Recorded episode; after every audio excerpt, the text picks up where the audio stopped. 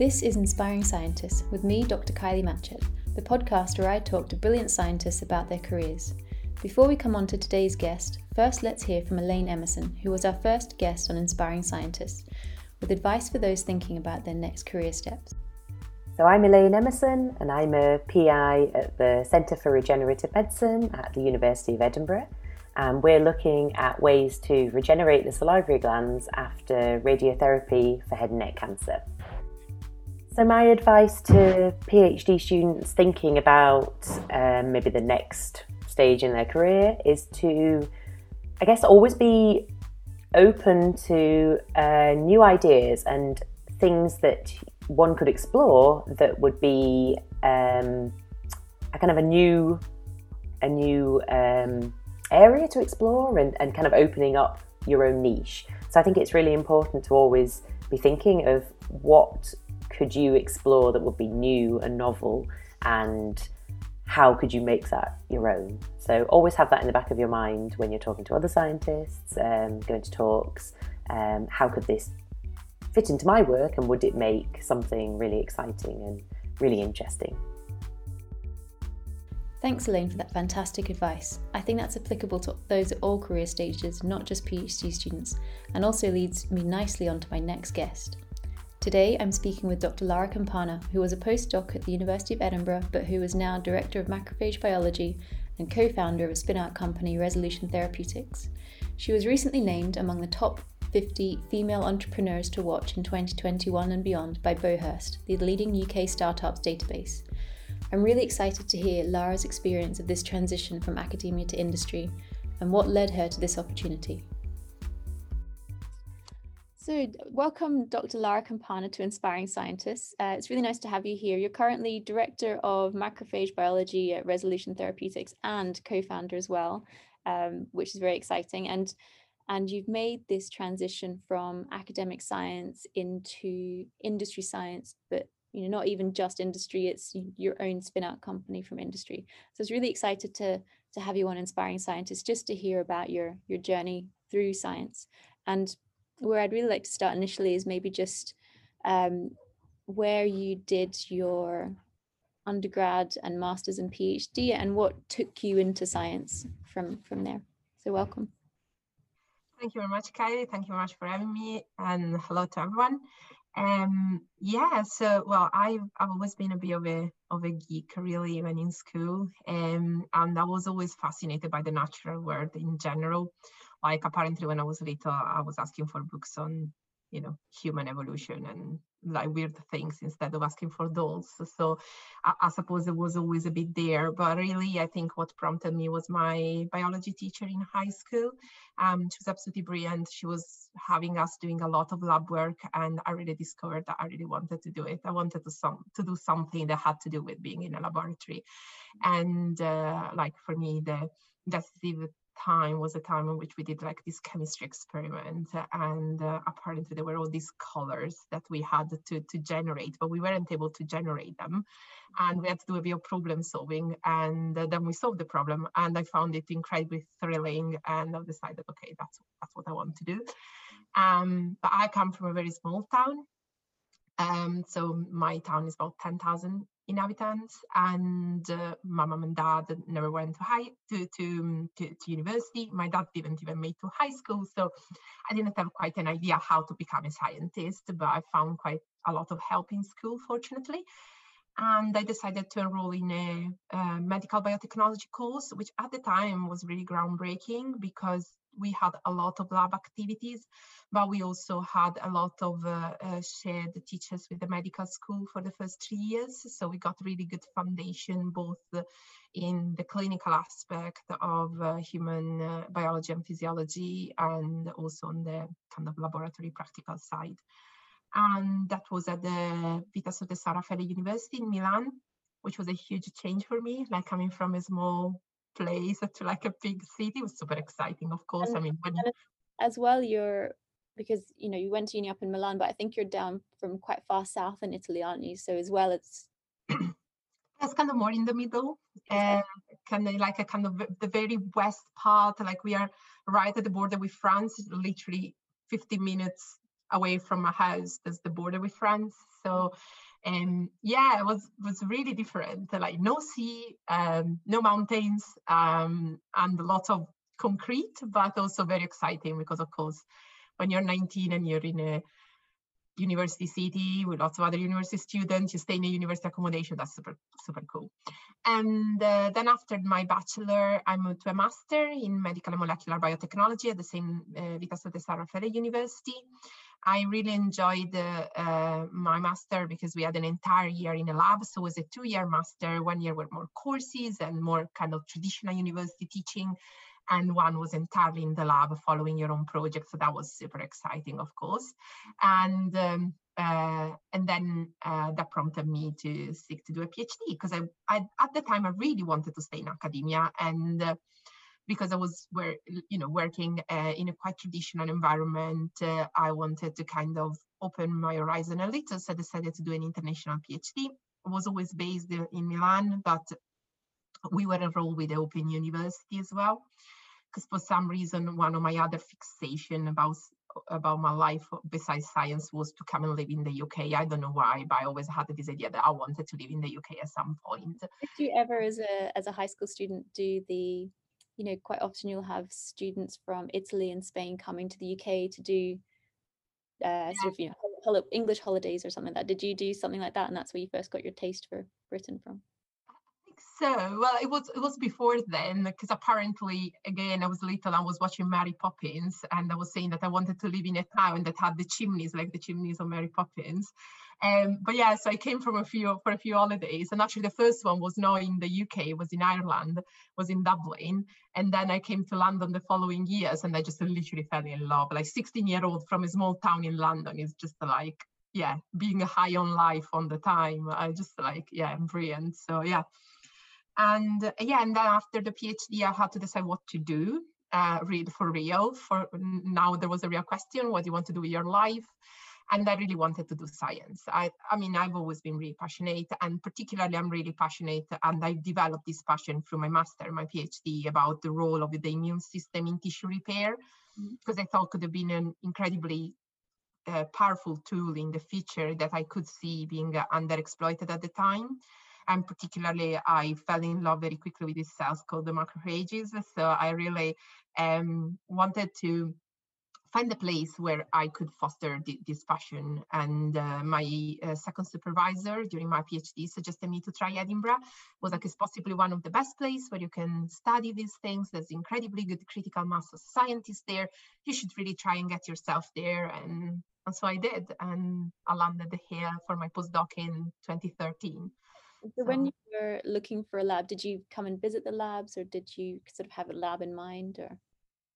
Yeah, so speaking with my second supervisor, actually, he suggested uh, um, he had a collaboration with people in CIR before. So he worked um, with people like Ian Dransfield um, and uh, he suggested to look at the department. And that's how I got in contact with uh, Professor John Iredale and I, I, just wrote him an email and i think that's one of the piece of advice i would have like just be bold and write people because people in science are nice. And usually unless uh, they, they really can't uh, accommodate your request they will try to least to have a conversation with you. Um, so i first had a conversation on the phone with john um, which uh, was mostly aimed at understanding what I wanted to do, where my scientific interest, and whether there could have been some possibility for me to to go to his lab and move to his lab to, to carry out my research. And uh, uh, then uh, he invited me for a talk. So I was invited in Edinburgh. And that was just before my Viva, which was incredibly good because I could practice basically my Viva talk. Um, so you were, he invited you to come over from Italy to Edinburgh to give a talk, which you're saying is essentially your Viva talk, but was that to the the CIR? Yes. So, so was it sort of the Friday PhD ones, or was it the main seminar ones? Um, no, it was mostly something that he organized for his lab and the kind of liver group. So there were a few people that studied liver uh, from various laboratories. And uh, there were a couple of PIs that also worked in the livers and collaborated with, with, with John at the time. And we were in the big auditorium. Yeah, it must have felt quite daunting. yeah, I mean, I was, I came in, I was like, what?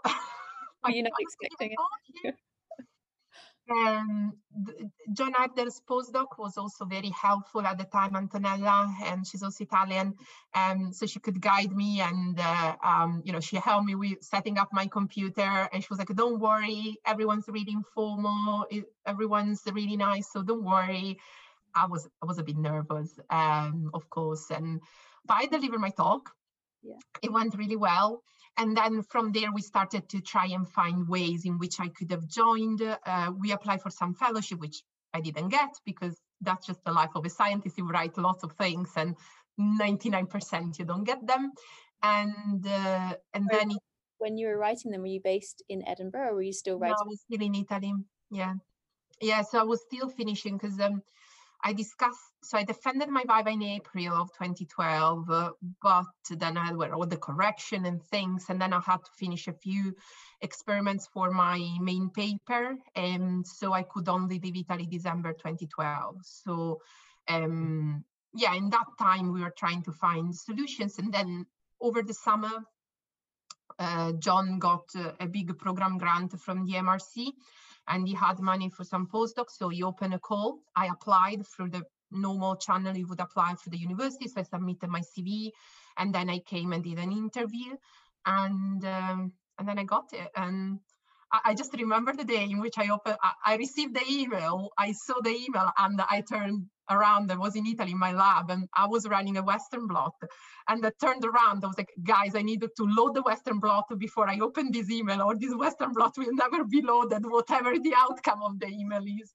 And so I loaded the Western blot and then I opened the email. And and then yeah, and we, we had a massive yeah, cheer, collective cheer was before social distancing. So we all hugged and yeah, it was a really nice feeling that sounds really lovely, really nice. Yeah. And it's nice that you were able to to visit the lab and, and interact you know, with Antonella, your sort of kind of postdoc mentor, supervisor, while you came over here. So I guess it wasn't too scary a transition from your lab in Italy to coming to Edinburgh or? I think the lab was the thing that scared me the less, a bit because I was quite um, confident about my ability as a scientist. My PhD has not been easy and I went through it. Mm-hmm. Um, I I was quite confident on that side, and I, I really must say that um, everyone in CIR really made a good job of making me feel comfortable. Mm-hmm. Um, was a bit of a shock on uh, the kind of or organizational research, like Italy is not a very rich country research-wise, so I was used to prepare like all my buffer, do everything myself. I didn't have a technician for my animals, so I was breeding my animals, cleaning my cages and things like that. And and arrived here, so the organization of the research and the pace of the research was really like what what was probably the thing that was most difficult to get used to. Mm. And together with that kind of different perception of hierarchy, like Italy is very hierarchical. So I would always call my professor professor, and I would treat him with like that kind of uh, um, mentor mentee distance. And I would use the polite form. In Italy, we have two forms of uh, addressing people: the kind of informal you and the formal you. And I would always do the formal. And and John was like, "Oh hi, you can call me John." And I was like, "What?" and that was very very different. Um, but yeah, apart from it was more cultural, I would say, the, the scientific, if you will. Um, and yeah, and the Scottish accent was the, the, the biggest shock, I must say. I, I, spent the first three months not really smiling to everyone, but not really understanding what they were telling me. Fair enough. And I guess everyone speaks quite fast as well. And it'll be the same for any English person going to Italy and, and speaking Italian, trying to you know, um, converse in Italian with Italian people. But yeah, I mean, for example, I never had any problem with John because uh, his English was so pristine, mm-hmm. um, and also with with other people. But I think, you know, as a foreigner, when you learn English, you really learn it out of an audio. Well, at the time was an audio cassette. Now probably is I don't know some fancy videos, but was an audio cassette, and there was this uh, woman or man speaking this like uh, perfect, you know, English accent, uh, and and that's what you use you get used to yeah or at most like some american accent when you watch movies or series but really some of the Scottish or Northern English or Irish accent for me was just like mystery. Like I literally like the first few months I was just like no sorry. no, fair enough.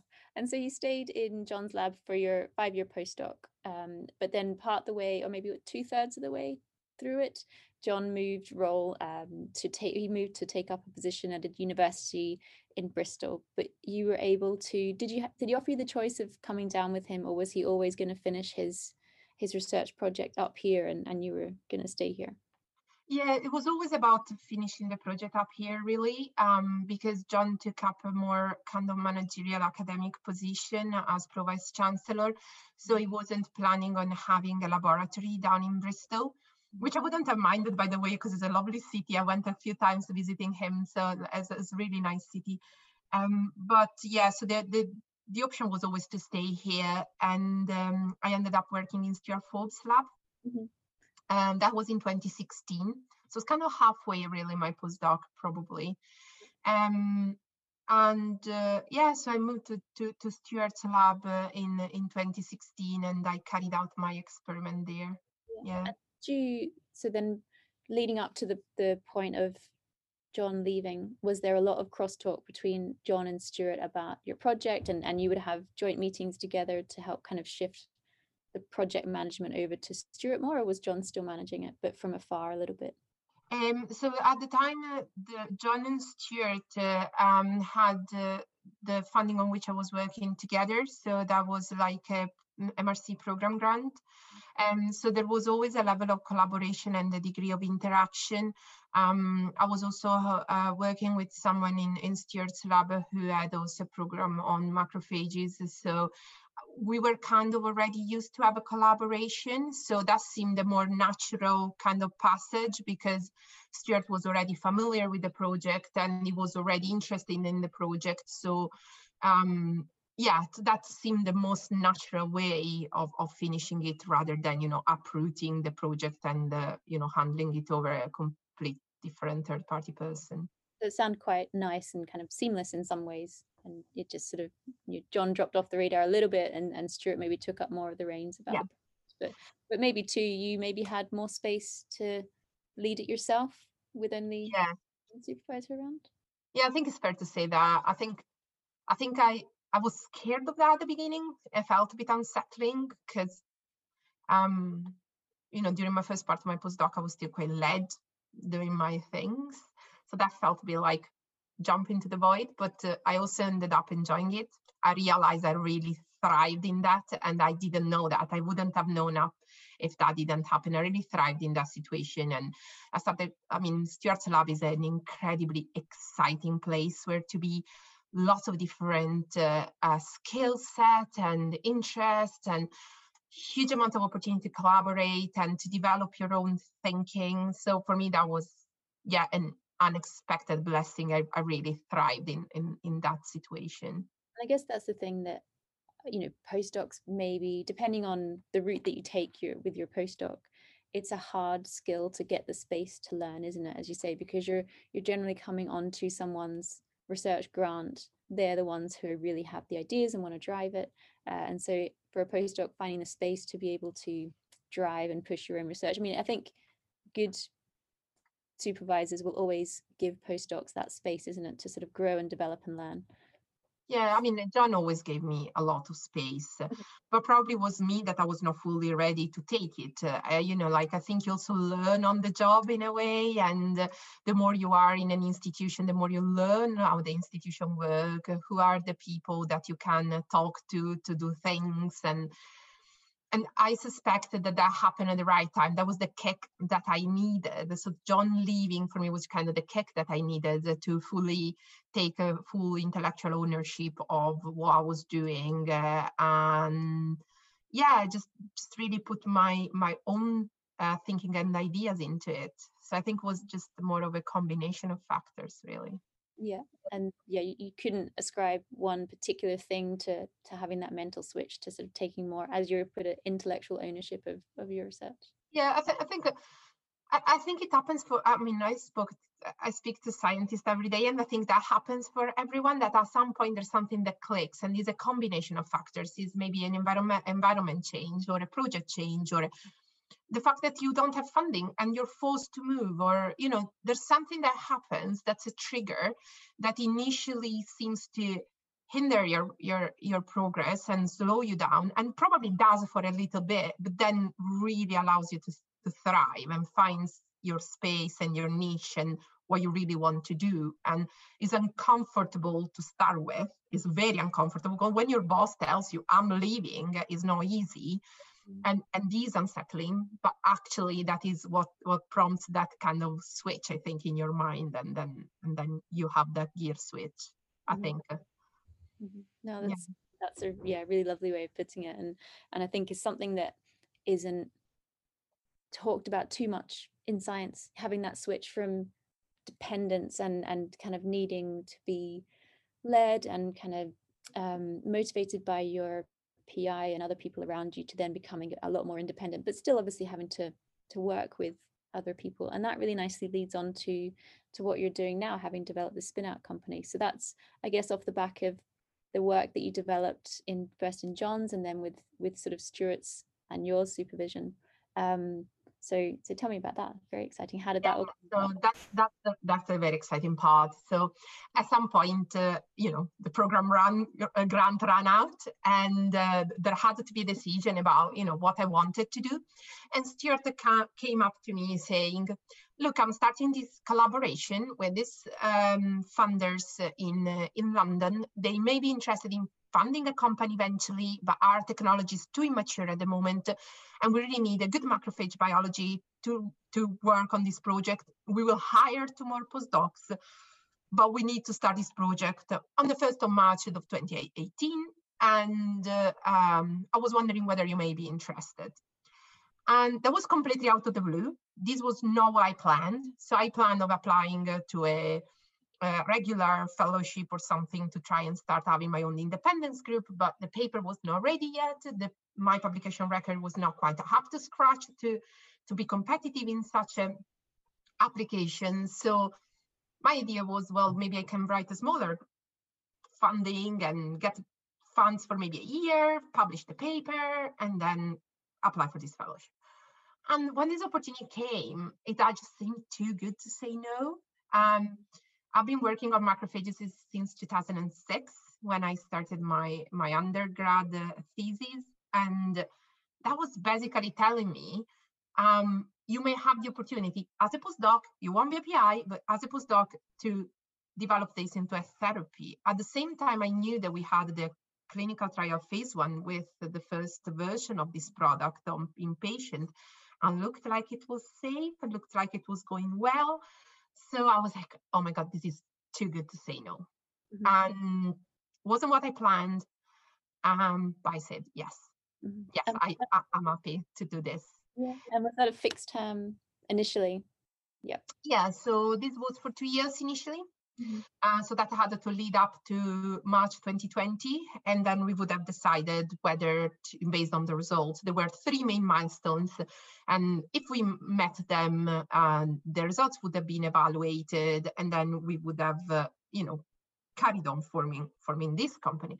Mm-hmm. And, and I will never thank Stuart enough for having given me this opportunity and trusting me with this because for him, this was a huge thing. Stuart has been working on bringing macrophages to the clinic to treat liver diseases since 2010. So th- since I was in my first year of my PhD, basically, and so he entrusted me with that, and I will never, never thank him enough. And uh, he's no more my boss, so I can say it. You know, it's not to praise my boss. Really, it really is, is is is real. It's true.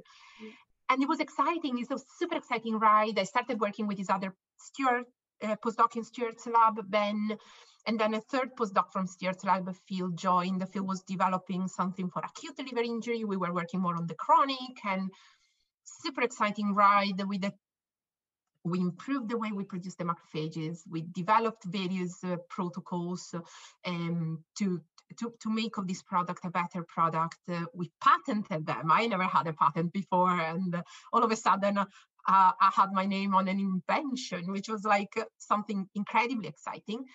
Um, but we all know what happened in March 2020. Mm-hmm. Um, so the global pandemic hit. So it didn't seem utterly wise, um, you know, starting a company in the uh, middle of lockdowns and maybe with some experiments still to do, etc. And so the foundation of the company ended up being delayed to August 2020. And we started as just a small, very lean operational um, unit. Uh, one of the postdocs decided to leave for other reasons, so two of us carried on, and we basically just started doing the basics, hiring people, you know, set up a lab, buy stuff to put in spaces, uh, uh, you know, clean the spaces that you know were were left behind uh, um, by other people. So yeah, so it was uh, just really literally doing the basics, and then from January 2021, that's when we started having our own people in, managing our own people, doing our own science. Um, yeah. How are you finding that transition then from uh, postdoc leading your own research project then developing the kind of foundling of this company in, in a way.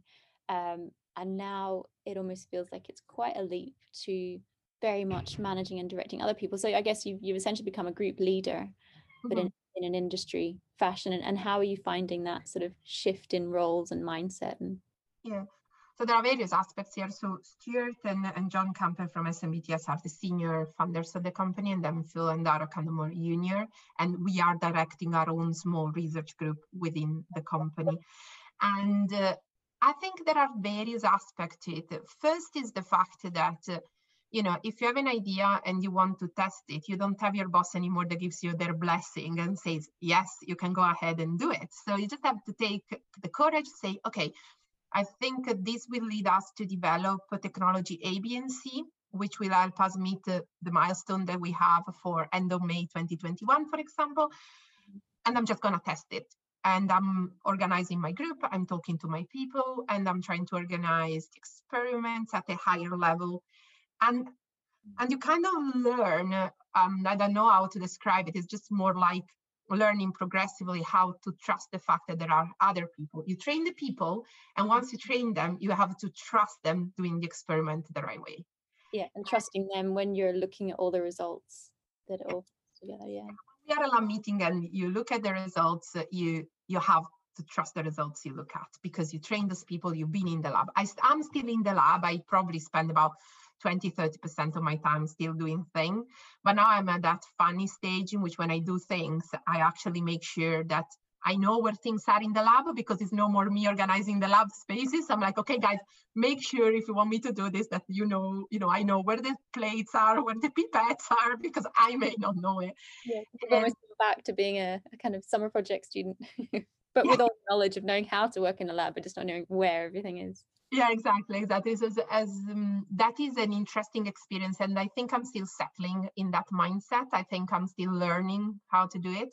Mm-hmm. as a manager you also have to you know have a feeling for how the group's working how the um, people are interacting how the various uh, units and departments within this, this small startup are interacting because starting a small startup in the middle of a global pandemic and during at the start at the onset of Brexit it was not easy. It was a kind of mad thing to do, but was also exciting, and I'm super happy that we did it. And I think one of the things that no one teaches you and no one can prepare you for is really this day-to-day problem solving and uh, learning on the ground how to interact with your team mm-hmm. and also you know you devise a strategy you have to think about you know how do i make this happen like you're told you have to make this happen and you have to devise the whole strategy yourself. But it's not only yourself it's you in relationship with other departments that will pass material on to you or or, or to whom you have to re, uh, report for because they need your data to further develop their technology. So it's, a, it's kind of an interesting learning on the ground about how this type of interaction happens. And and i I'm learning that uh, good science is good science everywhere. So it's not because you move to industry that you stop being a scientist. I think there is this myth and in academia. I've been in academia for a long time, and up until a few months ago, I was an academic, and mm. and I think lots of the time especially older people think, okay, if you move to the private sector, it's almost like you failed in your career because you didn't get a tenure track. And, and I think it's absolutely not true. And for me, this myth was busted when I started this experience because we are doing groundbreaking science, really cutting edge technologies being used, and uh, it's just a bit more focused. You have a focus, you have milestones, you have a certain type of organization that is more is a stricter than the organization you have in academia, where you can write your result on the back of a glove and then hoping that when you slot him into the pages of the lab book, you don't lose it the next time you run around uh, doing your experiments. It's just a bit more um, kind of, con- I don't know how to say about it. Yeah.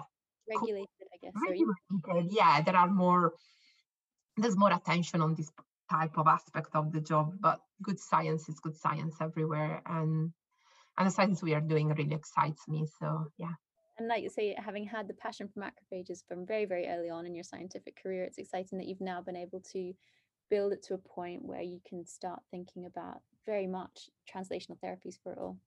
Super exciting.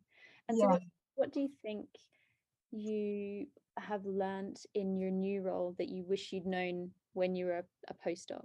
Was it that sort of people management or interacting with other people, or?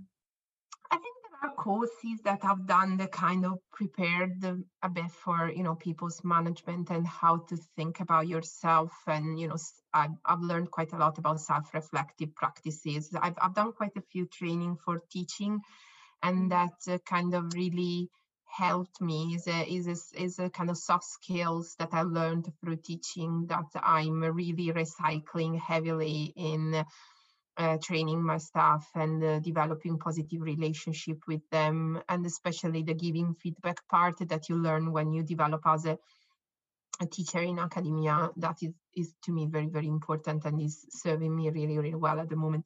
And so is that you're referring to uh, when you were doing your phd you did a a year of teaching there didn't you? Did sort of lectures every week and then you built it into an exam is that is that right? Is that the teaching that you're meaning yeah, so during my postdoc, I did that. So I was working with a medical school and I was delivering uh, um, tutorials for uh, second year medical students. And I was doing the odd occasional lecture um, for the inflammation uh, um, and immunology and inflammation course for the third year um, I think with clinical science students. Um, so I had a few experiences here and there, but particularly the one I did with the medical school in which I was delivering tutorials and working like also to coordinate some of the tutors. And I think that's really some soft skills that I learned that may not seem directly related, but I'm like have, as an experience I have, I'm having in tapping into currently, you know, to, to, to learn how to do my job at the moment.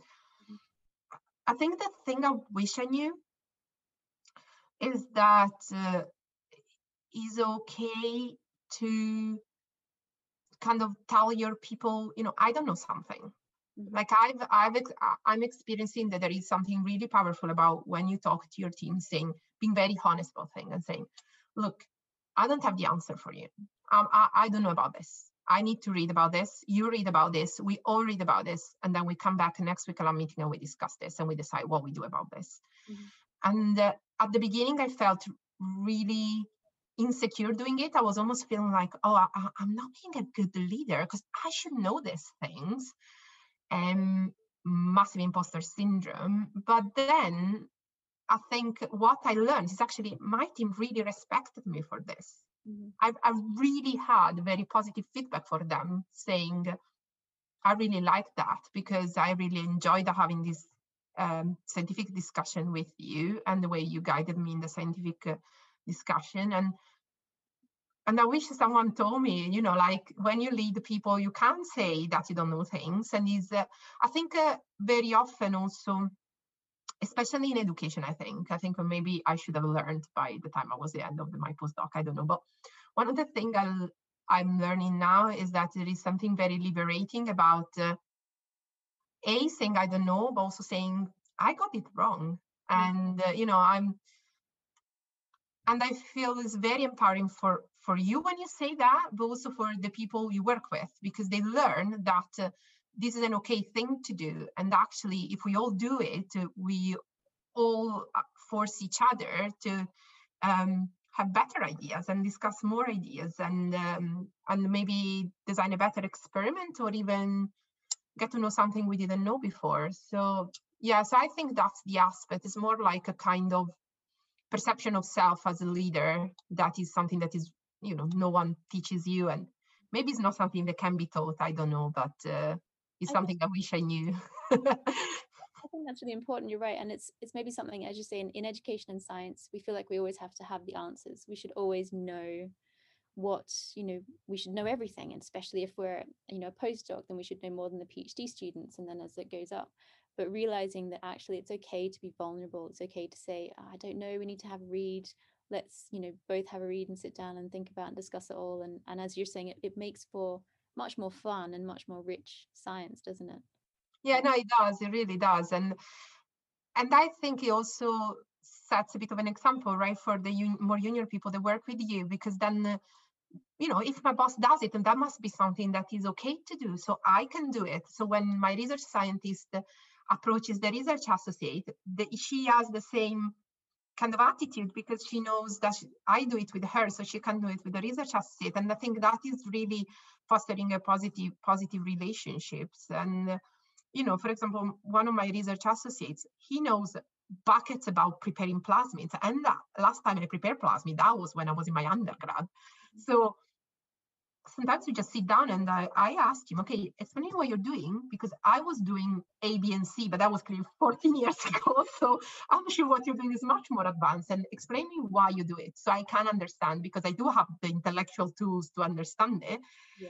And and I think that also empowers people to be very um, you know to own their own um, uh, knowledge and and to to kind of you know empowering them to share it uh, and even if he's a research asset and i'm um, the, the pi it's, it's fine for him to come to me and saying lara you should need about you should read about this because that can be important for us that, that's okay to do it i i'm happy to read about it and learn more about it mm-hmm. so yeah no, really very exciting. And then you were saying before about having this bit of imposter syndrome at the start, just as you're finding your feet in the in the field. And what do you think um, helped you push past that? And do you think you're past that now, or do you still sometimes have elements of that? Um, I think the imposter syndrome is something that's I don't know. I think almost is uh, embedded in the science science practice because uh, we're always uh, trained about doubting ourselves and what we do and be very critical about what we do. That then we start applying the same I mean, ourselves as people. And uh, i think this is kind of embedded in the way a scientist thinks. So i don't think i will ever be over the imposter syndrome. But the thing that is very different between now and when i was a phd is that a i have a name for it because when I was a PhD, I had this feeling, but up until I started my postdoc and I went on a course and someone talked to me about imposter syndrome, I couldn't name what I was feeling and was incredibly upsetting, feeling that I was not good enough. Mm-hmm. And I think that once you give a name to it, that's the first step. Mm-hmm. Once I started giving a name to it, then I started also knowing when it was coming and uh, what were the triggers. So that's the second step. During my postdoc, I think I became really good at knowing, oh no, now I'm gonna feel so inadequate here. And and I knew was coming, so I was kind of prepared. So I wasn't feeling upset about it. I it is not real because mm-hmm. the imposter syndrome is simply you not knowing something, which is basically just being a human so because unless you're a, unless you're Google, and I'm sure also Google doesn't know certain things, um, you don't know everything. You can't know everything. You don't have the CPU in your brain to know everything. So imposter syndrome is just uh, another way. And uh, now what I know is that when it comes, I accept it, and uh, um, I can the way I go over it is by remembering what our CEO always tells us, and that for me is a massive help. He's he's a fantastic mentor, and he always tells us it's okay to get it wrong. Mm-hmm. You know, it's okay to get it wrong. It's not okay to keep getting the same thing wrong because then probably you're not caring about what you do. Yeah. If you get it wrong, we all learn from it, mm-hmm. and it's fine. So when my imposter syndrome comes, I'm like, okay, this means I'm feeling that I need to know more about this is okay if I don't know about this, what I can do to make me feel better about this. and we, we usually do something to either improve what you do or or learn more or and so yes i think now i manage the imposter syndrome fully. Um, i don't think you will ever not be there. Mm. um, i think every time there is a challenge you will uh, doubt yourself because as mm. i said i think we are very hardwired as scientists to do it um, I think that's a really nice way to to think of it and put it is that maybe it's not actually imposter syndrome it's just the feeling that you get when you don't know something but you can cure that feeling by doing some reading or some listening or, or speaking to someone that's yeah. really look at it. And, yeah, and I think it's just normal to have it because, as I said, I think what we're trained to do, we're trained to be critical to our data day in, day out. And at some point, we get hardwired to doubt everything we do, which can also be related to managing people or to deliver a talk or whatever, eh, because that's become so so ingrained into you that's what, what then you do. And, oh. and I think is mm-hmm. almost we have to accept that happens and just you know find the way we cope best with it Oh, that's been a really lovely talk, Lara. Thank you very, very much for your time. It's been wonderful hearing about your experiences coming through science and, and the excitement of, of where you are now. So thank you very much. Yeah, no worries. And yeah, I think one of the things for me is more exciting on doing things like that is also to show that, uh, you know, sometimes you just need to get the opportunities that uh, are offered to you. Um, this was never my plan. Um, becoming uh, a PI in a small spin-off company was never on the cards, um, but it's actually um, probably the best thing I've done, the best choice I made, and I'm thriving in this role. I'm enjoying myself. I I go to work every day being super excited about what I'm about to do. Um, so yeah, so maybe if I didn't say yes to steer to that opportunity that would have never come about. So sometimes saying yes is is a good thing. Having the confidence and the the not the confidence but the courage the courage yeah. to say yes and take the leap. And yeah and like you say you never know where you're going to end up. Yeah yeah exactly exactly. Thank yeah. you very much. No worries. Thank you very much. Lara has such infectious enthusiasm for her work and science in general, and it was such fun talking with her. One thing I'd like to highlight is Lara's mention of imposter syndrome, the feeling that one doesn't belong or deserve their success and they will be discovered as a fraud.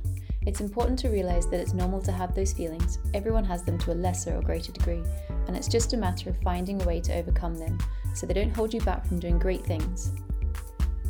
Thank you for listening to this podcast. Please do leave a review on your podcast platform, or if there is an inspiring scientist you'd like to hear from, get in touch with me on Twitter at Dr. Kylie Matchett.